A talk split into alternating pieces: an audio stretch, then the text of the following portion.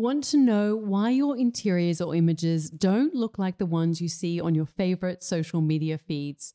What if I said I could let you know and show you what's missing and how to transform your spaces with clarity and confidence? The truth is, creating beautiful interiors is simple when you know the right strategies, but most people go about it the wrong way. This is why I created the Styling Masterclass. It's the only program that simplifies the art and science of styling, giving you the clarity and confidence to take your interiors to the next level and attract your dream customers or clients so you can make your creative dreams finally possible. This is for you if you're an interior designer or photographer, have an Airbnb, a homeware shop, or e commerce business, and you want your interiors to look like the ones you see in your favorite books, magazines, or Instagram accounts. Come learn how to style using my signature method so you can elevate any interior and create compelling imagery, which is your most effective marketing tool if you're selling a product or service in the world of interiors. Any successful business owner knows that styling is your secret weapon to cut through the visual noise, stand out from the crowd, and grow your business. Styling is something that you don't want to leave to chance. In today's world, images are everything. This is why leading interior designers and architects always use stylists to finesse their spaces for photography to make sure they've got incredible imagery that they can use for their socials and website. Come learn how to make styling not only an essential element, an easy way to create content for your socials and websites, but learn how it can propel the growth of your creative business. If you're serious about creating beautiful interiors and a business you love without struggling in obscurity, this is the program for you. I'm going to share my process and give insights that you're not going to get anywhere else because I've been working as a professional interior stylist for the past 15 years. The Styling Masterclass will give you that clarity and confidence you need to take action and connect with your dream customer or client so you can make your creative dreams possible. Go to nataliewalton.com forward slash next level to learn more and enroll now. Enrollments are open for only a short time, so please, if you're interested and you're ready to take your interiors to the next level, go to nataliewalton.com forward slash next level. Welcome to Imprint with Natalie Walton a podcast about creating a life you love. This is episode 2. Before we start today's episode, I want to share the exciting news of a pre order campaign for my upcoming interiors book, Still the Slow Home. It will be officially published in May 2020, but if you pre order the book before then, you will receive an exclusive gift. I have created a mini masterclass based on my best selling course, The Styling Masterclass, and I will share how I sourced the homes within the book, how I styled the pages, as well as some of the big lessons that I learned in creating the book and how I've applied those within my own home. If you want to receive this exclusive gift, as I said, you need to pre order the book, keep your proof of purchase, and visit nataliewalton.com forward slash still for more details. Hello, everyone. Welcome so much to episode two of Imprint. I'm really excited to share the first interview of this series. It is with a friend, Courtney Adamo, who um, lives just down the road from me, but we had to record this interview remotely due to coronavirus. Uh, we have both been self isolating, so even though we're just short, a short distance apart, we had to do it remotely. There are a few little uh, sound issues with this recording, which we've tried to fix up as much as possible, but please bear with it. I think that the overall conversation isn't impeding too much, and I hope that you enjoy it. Courtney and her family feature in my upcoming book still, and I was really excited to share her story about how they embraced a slower way of life. And I also really wanted her to dig deep and really kind of deconstruct the idea of how she is able to let go of things so easily Many of you will know her through Instagram. She has a very big following. And I think, you know, Instagram is one of those um, arenas whereby we can think that we know someone, but we're only ever getting a small picture. And I really wanted to explore her thought process behind the decision to leave London and how she was able to let go of her possessions, the children's school, which she really loved, and this beautiful home that she had created. So they then went on a journey and traveled around the world. Landed in Byron Bay, and we had known each other pre- previously, but we have reconnected since then. And I'm really excited to share this interview with you and bring the conversation from the book bring it to life so that you can learn a little bit more about her story and these ideas of embracing slow living. So I will now let you listen in and I hope you enjoy it. And I'll touch base with you at the end of this interview. Thank you. Hi, Courtney. Thank you so much for joining me today on Imprint, a podcast that focuses on creating a life you love. Before we begin, can you please tell us a little bit about yourself for those of um, our listeners who might not have come across you before? Yeah, um, thank you so much for having me, Natalie. I'm really flattered to be on your podcast, and um, I'm yeah, I'm happy to to share a little bit about me. We, I'm a mother of five. We live here in Byron Bay in Australia, just around the corner from Natalie. um, and uh, we've lived here for about three years, and um, both my husband and I work from home. I am um, currently working on creating e courses for um, families, I guess. So I've, I've uh, last year I launched an e course aimed at um, parents uh, all about family lifestyle. And I'm currently working on a new one from mothers and mothers to be um, all about pregnancy, birth, and the first year.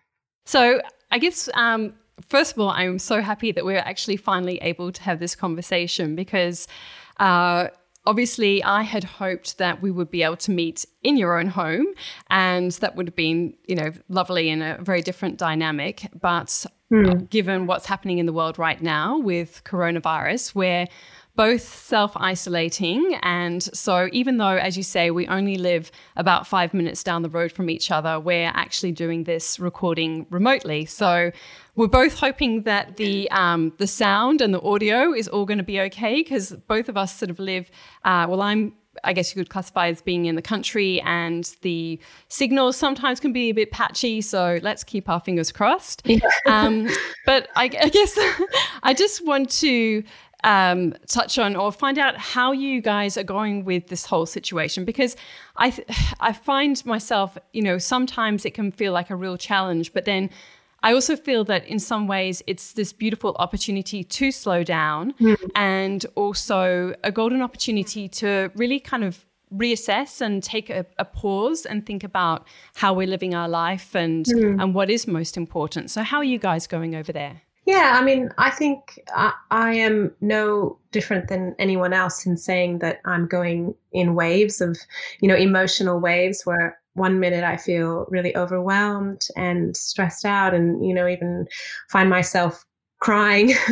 and the next minute I, you know, I'm, I feel, you know, immense gratitude to, to have my health and um, safety and to have my whole family you know, all together under one roof. And um, like you said, I do think it is a wonderful opportunity for us to sit back and look at the way that we are living and consuming and um, treating our planet and treating each other. And it's an opportunity for us to kind of become more compassionate um, in all areas of our life. And I, I really am. I really believe that we'll come out of this stronger and, and more compassionate um, I think in terms of slowing down, it's it's interesting because I already feel like we live a pretty slow life. um, we've kind of got that part of our slow living down. I feel we're quite good at that. Um, and you know, we spend a lot of time. We live here, and it, you know, where we live, it's so beautiful, and we spend a lot of time outside and at the beach and in nature and with our community. And so I'm finding it a bit challenging to, I guess, just be kept home um, in our little house and to not be able to have that community interaction that we really love and value so much. Um, you know, it feels really lonely um, and isolating, and I'm sure that that every one of us is feeling that way. Um, but but yeah, I, I mean, I think it's interesting because because in some ways it's not that different from the way we live, although except we just can't be outside and be with our friends as often as we like. Um, and I also have to say that it's not easy homeschooling four children and having a toddler at the same time, um, especially having kids of all ages. So I've got two two boys in high school, and they they have proper assignments and tests from the school, and so we're trying to support them through that we have two girls um, in the primary school, and of course, we're trying to support them through through that. Marlow's in year two, so she's she's just learning to read and write and do maths, and so we don't want her to lose steam in that, and so we're trying to support her, and and so we've just got our hands full with trying to to homeschool four children, and then combat tantrums from the toddler. So I was wondering. Um, how this kind of homeschooling experience differs, though, from when you were homeschooling when you went on your trip around the world, um, which we'll sort of touch on a little bit in a moment. But uh, I was just interested because obviously you have done this before and you were doing it in yeah. a caravan most of the time. Yeah. So, how, yeah. how do you find this experience different to last time? Well, I mean, in some ways, I'm incredibly grateful that we had that experience because I do think that it is it does feel in many ways very familiar. And we learned a lot in those 18 months of homeschooling while we traveled. Um, but of course, it's also incredibly different because we now have, you know, high school aged children whose learning is way more intense than and structured than what it was before. And instead of homeschooling three children, we're now homeschooling four. And also for us, when we were traveling, it was a constant learning in the traveling. And so we, while we did have structured lessons, you know, we, we focused a lot on reading and writing and maths, um, and geography, of course. It, it was we we didn't have we I, I, guess we were able to take the pressure off of ourselves a bit because we we knew even if we skipped a day of those kind of more structured assignments they were still learning so much in all that was new around them and all the people they were meeting and activities they were doing and sights they were seeing and languages they were learning and foods they were eating and all of that was such an education in in, in itself um, so obviously we don't have that right now, um, and we're stuck um, in one little house all together trying to. We're, we're playing a bit of musical rooms at the moment. It's like every one of us trying to find a quiet room. The teenagers need to get on a Zoom call with their teachers. I need to get on a call. I'm trying to find a quiet space, and it's just we're all shuffling trying to make it work at the moment. Yeah, I can really relate to that in a major way right now, especially when you're trying to sort of juggle work as well. Yeah. So one of the reasons that I wanted to um, to record this interview with you um, as one of the first interviews of the series was because, as I, I, think I mentioned, I don't know, I feel like we've sort of covered so much ground already, but that you feature and your home features in my upcoming book still mm. which is about this idea of embracing a more conscious way of living within our own homes yeah. and i felt that you and your family really embodied many of these ideas within the book mm. you know after all you packed up your life in london and sold off most of your stuff and decided to travel around the world as we touched on yeah. just a moment ago and you didn't really have a known destination in mind in terms of where you were going to end up but you were kind of, I guess, interested in this idea of exploring a slower way of living. So, what? Why was this important to you? This idea of slow living at that point? and was there a tipping point that led to that decision?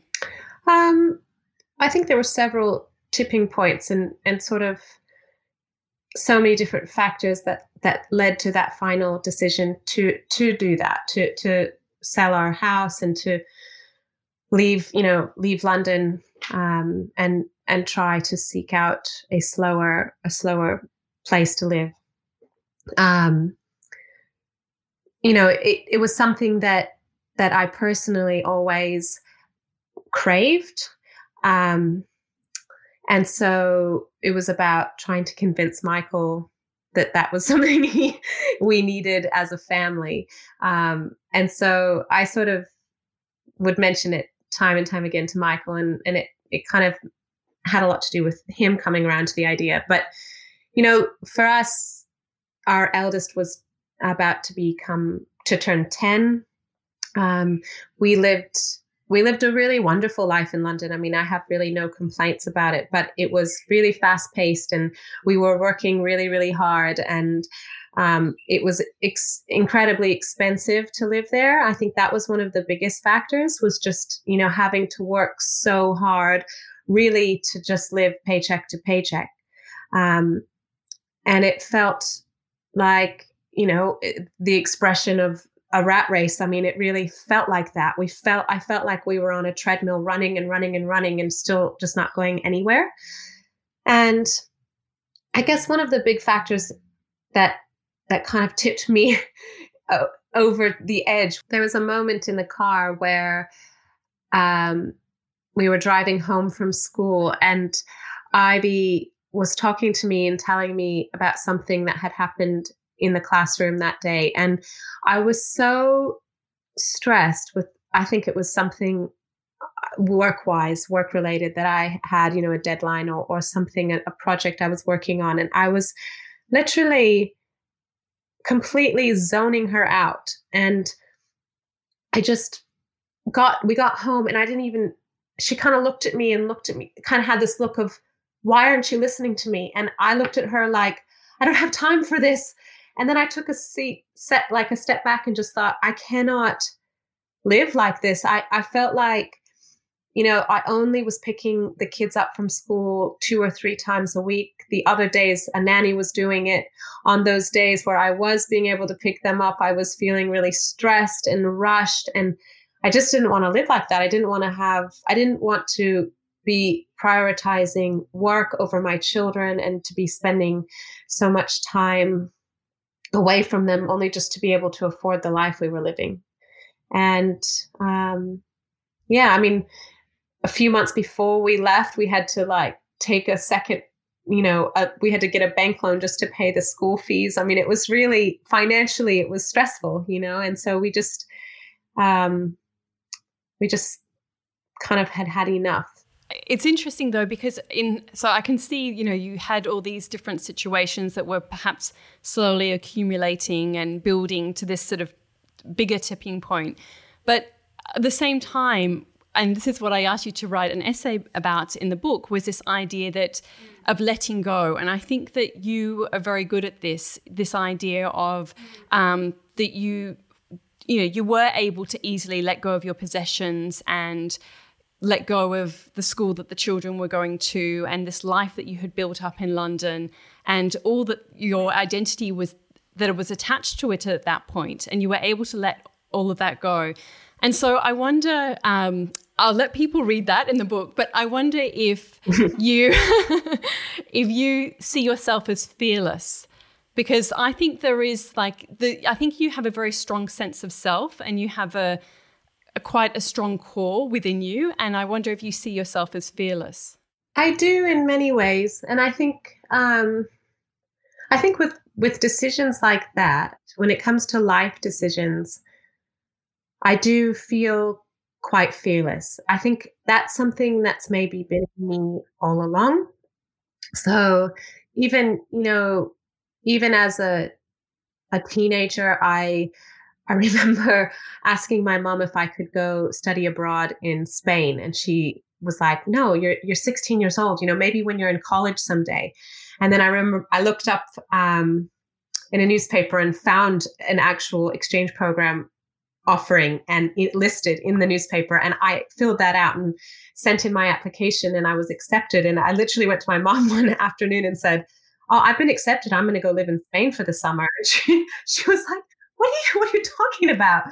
Um, and so, you know, I went and I did, and I spent um, two and a half months in, in Barcelona and came back. And then when I was 18, I went um, away to college and, you know, very excitedly and without much worry about what how what how it might go or how I might feel or if I might miss my family and um, I guess in terms of those sort of life decisions and taking on adventures, I've always been quite fearless in that way. I, I think it's funny because when I when I think about it, I, I often think, what's the worst that can happen?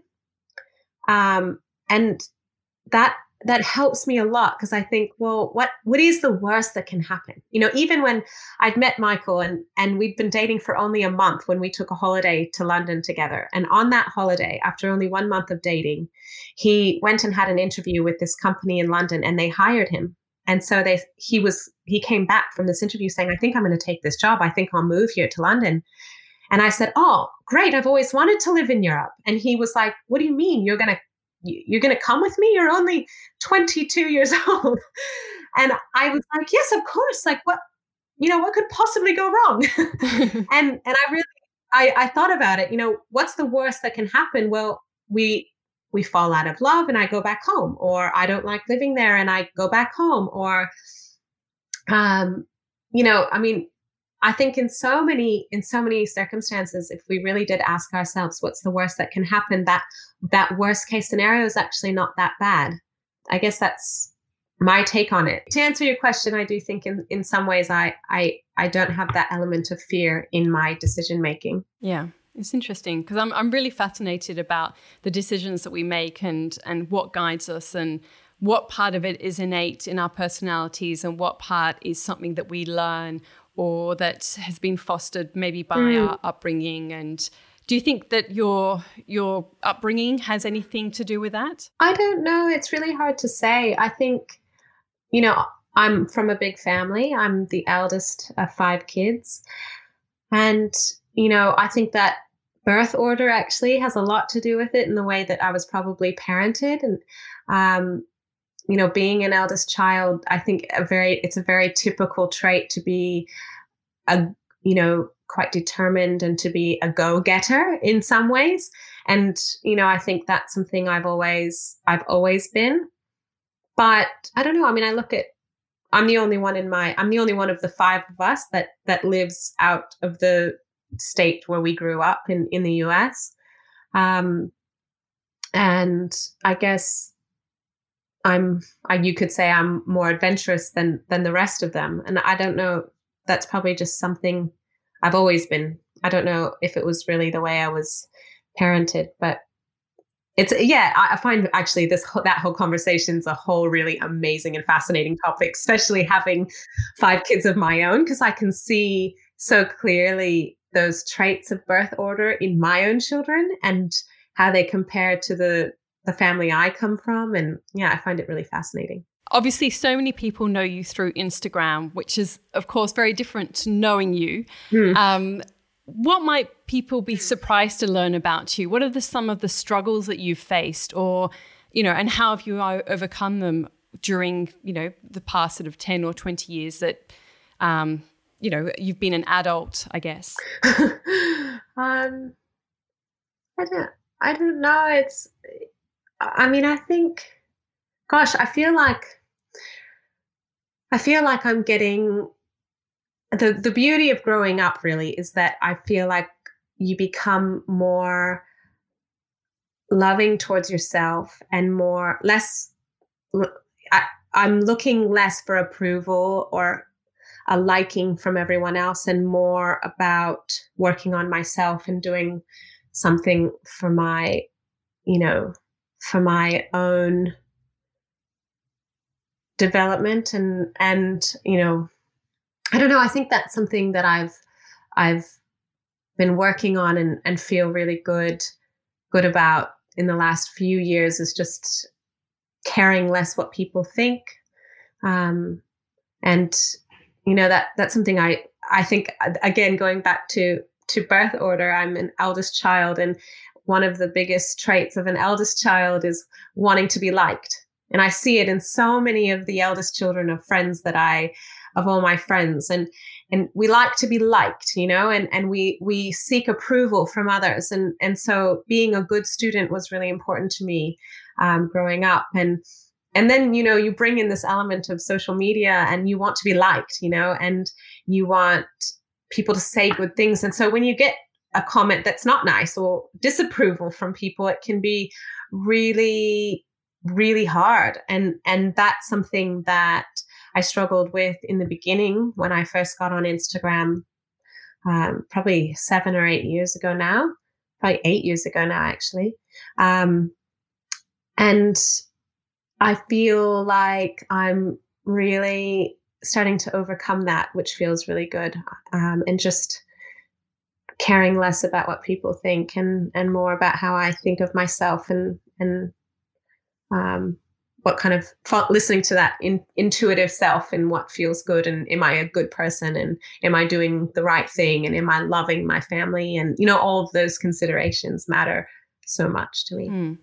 and i guess talking about journeys as well we first came into contact about 10 years ago when I became a contributor for Babyccino, which was at the time a blog, mm. and now it's a family lifestyle site and shopping yeah. portal. So, what are some of that you've been so, you know, establishing uh, founder of?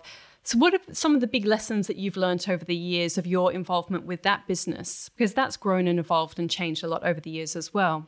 Yeah, I mean that that I feel like I, you know, I really had never that was my first introduction to having my first my own business. Um, and we i started it with um, two friends of mine in europe and it grew so organically and naturally from uh, the very beginning and and all the way up until now. I mean we've never had a business plan. We've never had some sort of strategy. Um, and I've, you know, we've learned so much through through that business, and and obviously, I think having an online blog and and then a portal, it's it's fascinating because you can really see how quickly the landscape changes in that area, and um, and how it continues to change. Um, and yeah, I guess um, well, we've had that business for nearly, I think it'll be 13 years in October. So 12 years we've had that business. Um, and yeah, that's been a really good lesson in learning how to adapt to the the changes and and needs of of you know what what readers want and what businesses want. So we started as a blog, and then we um, after three years we launched the shopping portal, and that portal was really an answer to two very different needs. So we were we were present we were offering a portal as a solution for readers and shoppers to find those independent independent brands and and products that they were seeking that you know it was this kind of shift in mindset for people and parents to be buying more unique independent products instead of just like what you'd find at your department store you know, there was this trend to suddenly want to show up to a birthday party with something a bit more different than what, you know, you would just like your typical toy. And also at that same time, there was this huge shift in and a whole an increase in all these independent children's brands.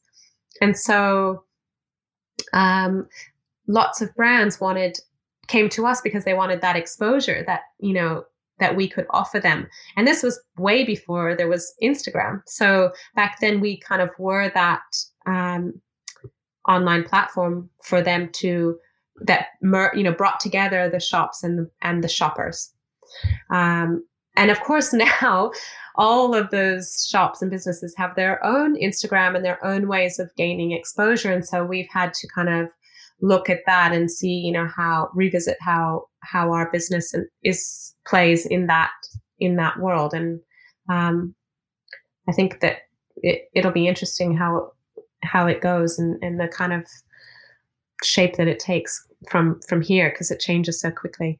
And what have you enjoyed most about that? Because again, like I feel I really want to explore these ideas of following our passions with what we do with our work. And what part of being involved in Babyccino have you enjoyed the most? I mean, there's so many aspects that I enjoyed. I really, um, I really enjoyed well having a business that was so so closely related to my life. You know, I mean, at the time, it was uh, I had two children. Um, my business partner Esther also had two children, and um, Emily also had two children. So we had these young children, and we it, we basically have have kind of tailored this business to the growing up of our children, and um, and it I I love that. I love that it was it was such a passion project for us. It was something we were we you know especially I think when I lived in London, I was a lot more um, involved and passionate in that business, but um, you know, it was it was so fun for us to, for example, have a birthday party for our children and try to come up with a really fun theme and um, and creative ways to celebrate in that theme. And and it and so then we would go and we would blog about that. And it was so it was just such a it's been so a part of my life really. Um, and also I've really enjoyed working with um, Esther and Emily, so my two business partners with Babyccino, and working alongside them. And and I really I think that it can, you know, not every business like that can survive with friends being run by friends, but ours has, and and it's. Um, I think it's just a testament to our friendship and also just our commitment to the company and um, I, I found so much inspiration from working with them and, and also like being able to have children and still work together because you know I would have a baby and and be less involved, but Esther and Emily could step in, and then Esther would have a baby and I could work and fill in, you know, for the space that um, she had left empty. You know, so it was, it's yeah, it's been uh, so many things about that business that I really enjoyed. That's great. And so, of course, as you mentioned, um, initially you have now launched an online course well you it was called the loop and i understand that another one is in the works as you um, mentioned a little bit earlier so i sort of see this thread of communicating with people and creating a community seem to be consistent themes because really I mean, you do have a very large following on Instagram. I'm sure if you wanted to be a full time um, influencer, you could be, you know, there, there are so many options available to us, but this seems to be the type of work that you're drawn to. Why do you think that is? What is it about those strands of your your career and your work life find you find interesting? Oh, that's such a good question. Um, I mean, I think, I mean, that's really the beauty of blogs and Instagram is that it allows us to feel so connected to a community, an international community. Um, I I've met some of my closest friends through Instagram, and um, I actually met my best friend through Instagram. Um, and I think you know I met you through the blogging world, and so many. It's opened so many doors in that way, and I feel like it's such you know it, if you think if i sometimes i think back to the days where my mom was parenting and she was home with her children in a house she wasn't working she didn't have instagram there was no way for her to connect or learn or you know she wasn't getting in- recipe inspiration in a little phone in her hand you know it she had to like come up with those things herself or you know maybe she would meet up with friends every once in a while but i think we we can we have so much there's so the the benefit of this community that we have is so wonderful and i just feel so inspired by all of the people that that i get to come into contact with every day through that. And um yeah and there's so many wonderful ideas and and um yeah i think it's i really i love that aspect of of what i've i've done and I guess what I continue to do. I mean, that's especially what I love about the e course. So, um, and and I think what everyone loved the most about taking the course as well was just that community aspect and and the value that is in a group of women coming together sharing their insights and offering tips and being there in a space where you can you're all there with the aim of learning and growing together you know i think that's um, there's so much value in it and, and something that I really enjoy um, being a part of. And um, as as I sort of said, this this podcast is called Imprint because I'm interested in this idea of the decisions we make in relation to all the choices that we have and how the impact of these decisions have not just on our own lives but the world as well. So when we live in a world when we can almost anything is impossible is possible and we have so many choices mm. what do you want your life to be what imprint do you want to make or leave on this planet or this world or your community i guess i mean i'm sure that it it will continue to evolve um, over time. But you know i'd say i'd really hope that i can leave a positive and inspirational imprint on parents who you know offering them sort of the the positive side of parenting to see the joy in in this position that we are in. And um you know and like you said before about slow living i mean if if i can inspire others to, to do the same i hope that that's something i can do. And you know obviously we're all we're all learning and we're all kind of figuring out what works best for us and our families. But also you know this year i think more than ever i'm motivated to share ways that we can be more mindful to our planet and you know how we can live a more environmentally conscious life. And and a lot of that does come down to that sort of slow living and and finding joy in the the more simple you know activities and um, ways of of living. I don't know. It, it's hard for me to i guess describe what i'd like my imprint to be. I mean, it's a wonderful question. But um but yeah i guess i guess my biggest joy right now in my life is and and I guess the thing I'm I'm most proud of is really you know being a mother um to to my five children and and my family and and how much I love and enjoy being a mother and um you know if I can inspire others to find ways of enjoying their children and slowing down in their life and being more conscious to live more environmentally, then that would be a wonderful achievement.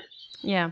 And one of the things I find as well is that when we when we choose a particular path or a particular type of life, we really have to create boundaries, and there are certain um, you know, we have to sort of, if we're saying yes to one thing, then it means we're saying no to something mm. else. And I think that this is something that I've observed within you. I feel like you're really good at setting boundaries about what's most important to you, whether that's um, in relation to your family or the type of work you do, or even what you choose to share on Instagram. Um, would you agree that the boundaries are something that you you set intentionally, or How's your approach on that?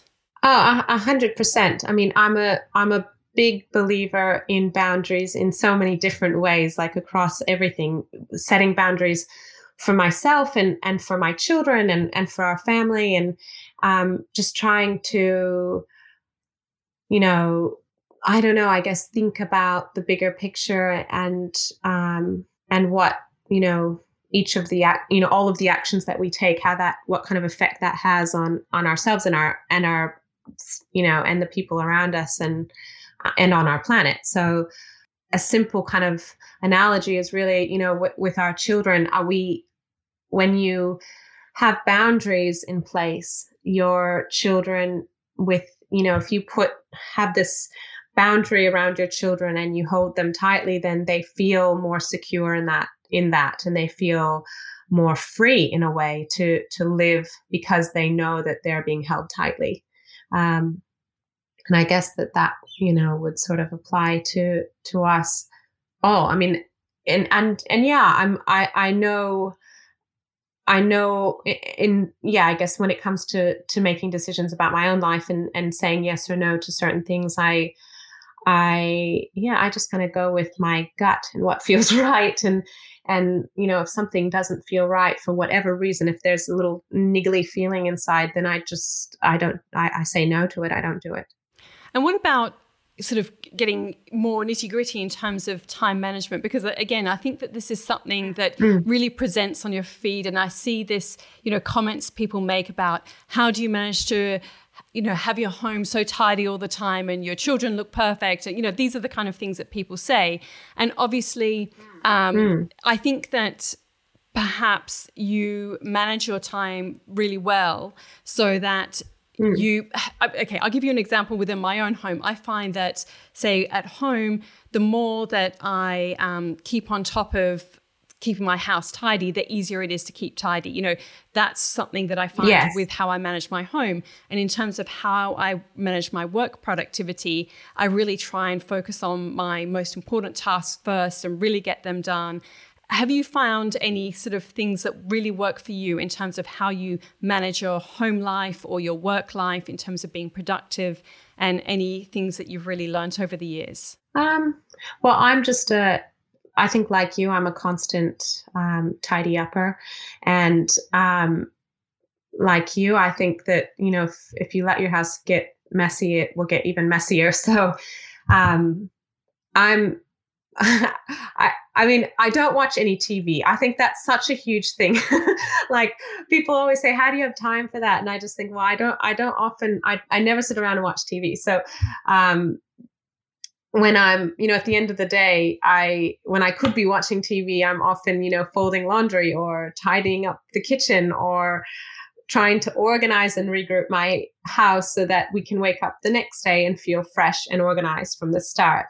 And um, I like that. I like kind of having a, a, a clean, organized start every day. Um, I'm a big believer in lists, you know, when it comes to tasks or the work that I have on my plate. I like to have um, write down what needs to happen and tick off what I've done and, um, you know, and just one step in front of the other. Um, and um, yeah, I mean, I think I, I don't, I don't know. I, I, I feel like, yeah, so it, it's a, it's a constant work in progress, you know, trying to keep all the wheels turning and in motion and, you know, all of the balls that we're juggling as mothers, you know, to keep all the balls in the air, I guess, is an, to use another analogy. But I, I really think that um, also, you know, I can't really take all the credit. I have a really wonderfully hands on husband who is like such, I mean, I think he he probably really deserves to be on this podcast more than I do in terms of keeping our maybe family. I should. That's probably actually a really good idea. yeah.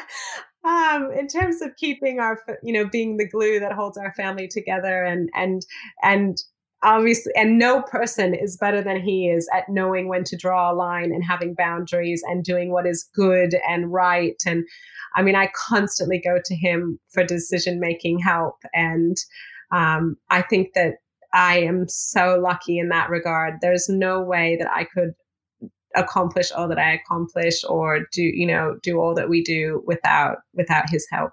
Well that actually sort of segues nicely into my next question which is about mentors and how have you had any mentors along the way? I mean, it sounds like in some regards, maybe Michael actually has perhaps been a little bit of a mentor for you, or certainly a sounding board. But other, have you had any along the way in terms of your your business life or business career, or um, even to do with family and those other more personal development side of your life? And also, are there any people that you really look up to? there are so many people that I can specifically think of who have helped shape shape the path um, of my life up to this point and, and the decisions that we make and the way that I parent and the way that um, you know that we live our life. And and I think like you said Michael is my biggest mentor in life and I he's the smartest person I know and so inspiring in so many ways and that's helped um, shape so many things for me and and and given me clarity but um, I'm currently, it's so interesting because I'm currently working on my next e course, which is about pregnancy, birth in the first year. And just even thinking back to the beginning of my um, motherhood journey and and how much I've learned since that beginning. And and you know, when I think about the way that I gave birth, like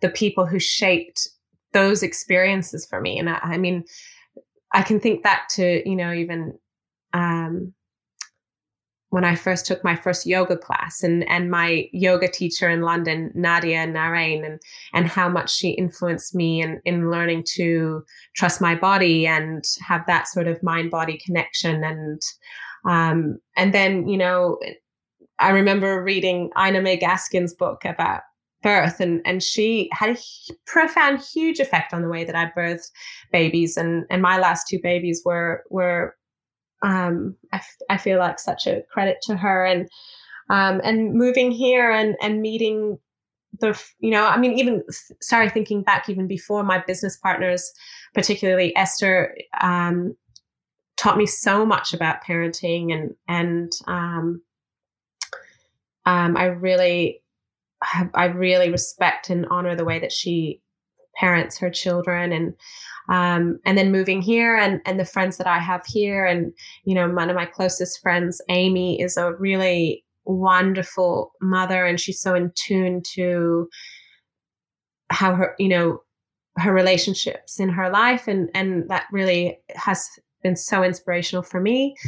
Um and you know work wise i i have to thank you for a lot of the um, inspiration and mentoring that you've given me. I mean, you've been a huge mentor for me in in in the last more than a year, um, last couple of years. So, um, you know, I think I, I, I really believe in you know this idea of soulmates, and we and it doesn't just apply to your partner. You know, I think there's so many soulmates that I have in life that are that extend beyond my partner, and and I'm incredibly thankful for them in my life.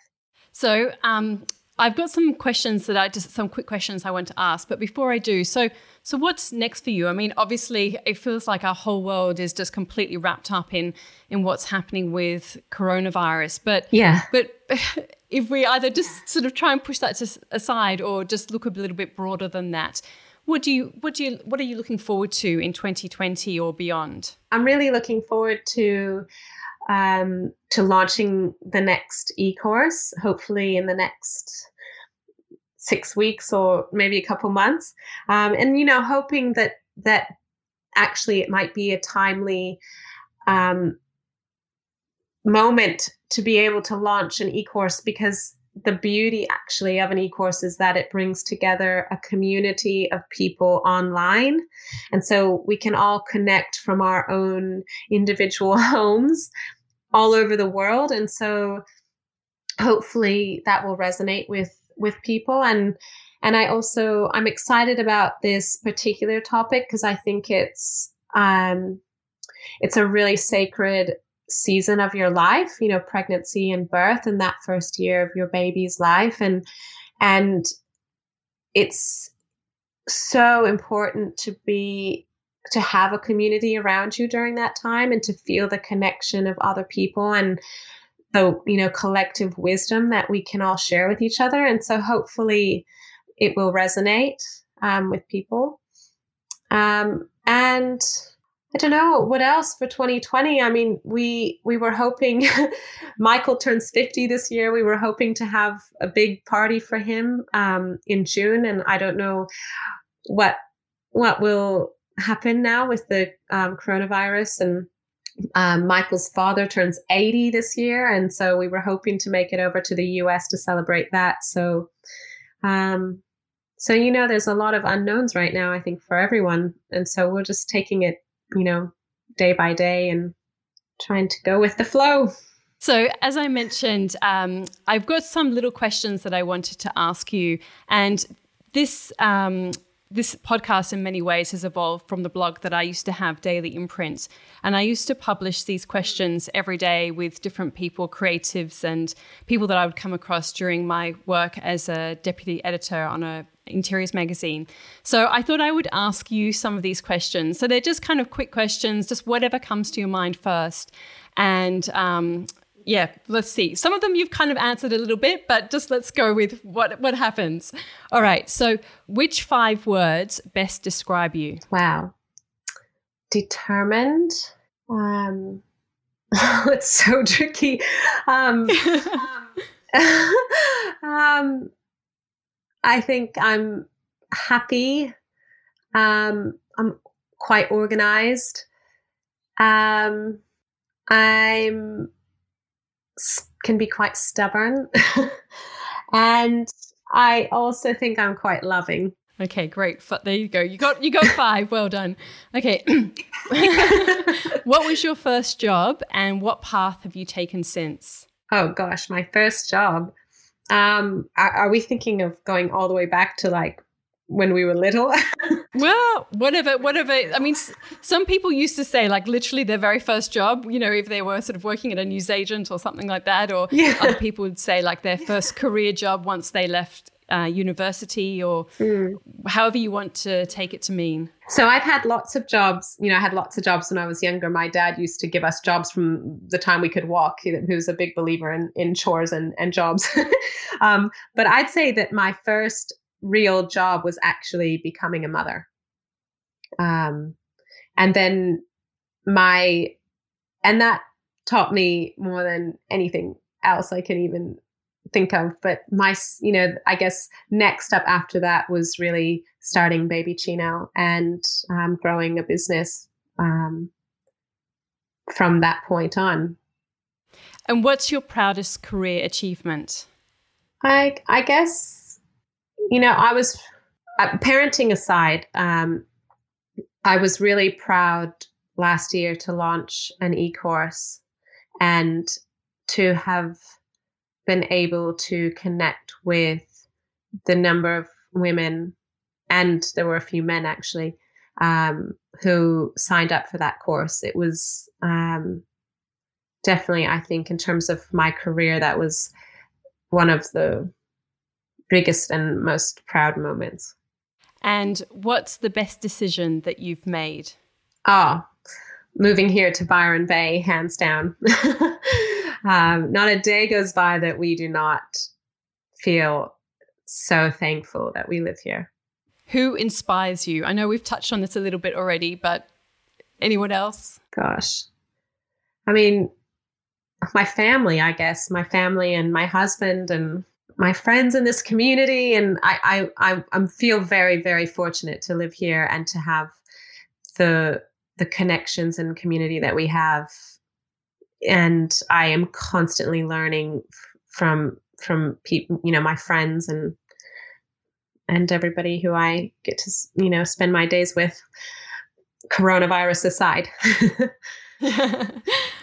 What are you passionate about? I'm passionate about my family. Michael and I are quite passionate about cooking um, and eating.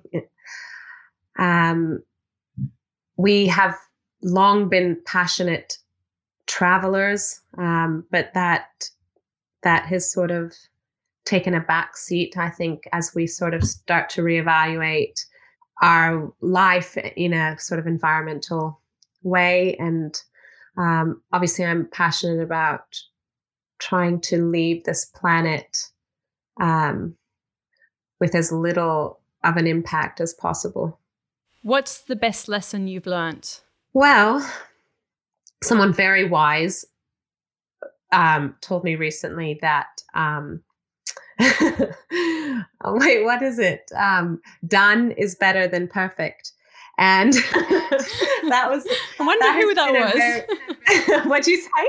I wonder who that was. yeah. Um, I really love that lesson because I think, um, again, this is going back to birth order again, but I am a, you know, a perfectionist. And I think that can be quite limiting in some of the ways that we in doing things and actually just getting the job done.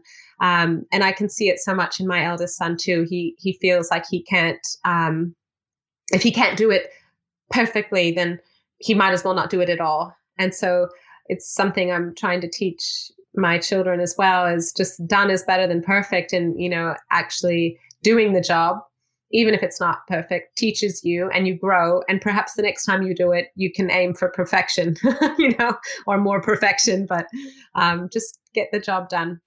Great. Which person living or dead would you most like to meet? Um i don't know right now because i'm i'm in the middle of this e-course and we're talking about birth i just think that it would be amazing to meet with Ina May Gaskin and to hear her talk and share and this I, I just think she's such an amazing woman and she's been so influential on me in my life. But um definitely it would be an honor to meet her. Um and I, you know, I don't, I, we never watch any movies and, and I don't know any celebrities. So this question is always like, I never have the right answer for it because I don't know any celebrities or famous people I want to hang out with. no, that's fine. That's fine. That's all good. Um, and last question, what, what are you currently reading? Um, well, there are two books next to my bed that I'm like both reading, kind of reading at the same time. Um, one is called Cutting for Stone, and I actually don't know the author's name.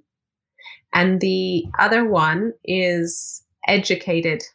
Um, I read um, Where the Crawdads Sing, which was such a beautiful book. I read that a few months ago. And then when I shared that on Instagram, so many people recommended the book Educated. I think it has a similar theme. Um, and so I've sort of half started both those books, but I guess because I'm doing this e-course, there's so much research involved. So I'm actually really reading a bunch of um, more, you know, birth and pregnancy books. Courtney, thank you so much for taking the time out, especially during this challenging time when I know that, you know, we have both of us have got our families home and it's a little bit tricky, but I really appreciate it. I'm so happy to have your beautiful home in my book as well and really thankful for um, our friendship and I look forward to when we can actually do this in person and not have to do it with dodgy internet connections. So I really appreciate it. Thanks so much. Well, it's been it's been such a joy actually talking to another human being outside of my family for an hour. So, thank you very much for having me on your podcast and and of course for having me in your book. It's a huge honor. Thanks so much. Thank you for joining me today and the first interview as part of this series. I hope you've enjoyed learning more about Courtney's journey and some of the big lessons that she's learnt along the way. Now, I would love to hear from you. If you've enjoyed listening to Imprint, please hit subscribe wherever you're listening to it today. And it would mean so much if you could also rate and review it and spread the love on Instagram. You can find me there at Natalie Walton, and Courtney is at Courtney Adamo. And please hashtag Imprint Podcast too.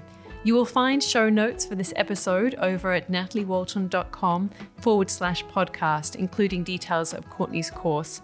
And just a reminder that if you pre order still now, you will receive an exclusive bonus gift. Just keep your proof of purchase and also visit nataliewalton.com forward slash still. Thank you to Jaeger Media for producing this podcast and the people of the Bundjalung Nation where it was created. I look forward to meeting you again next week. I'm Natalie Walton, and you've been listening to Imprint.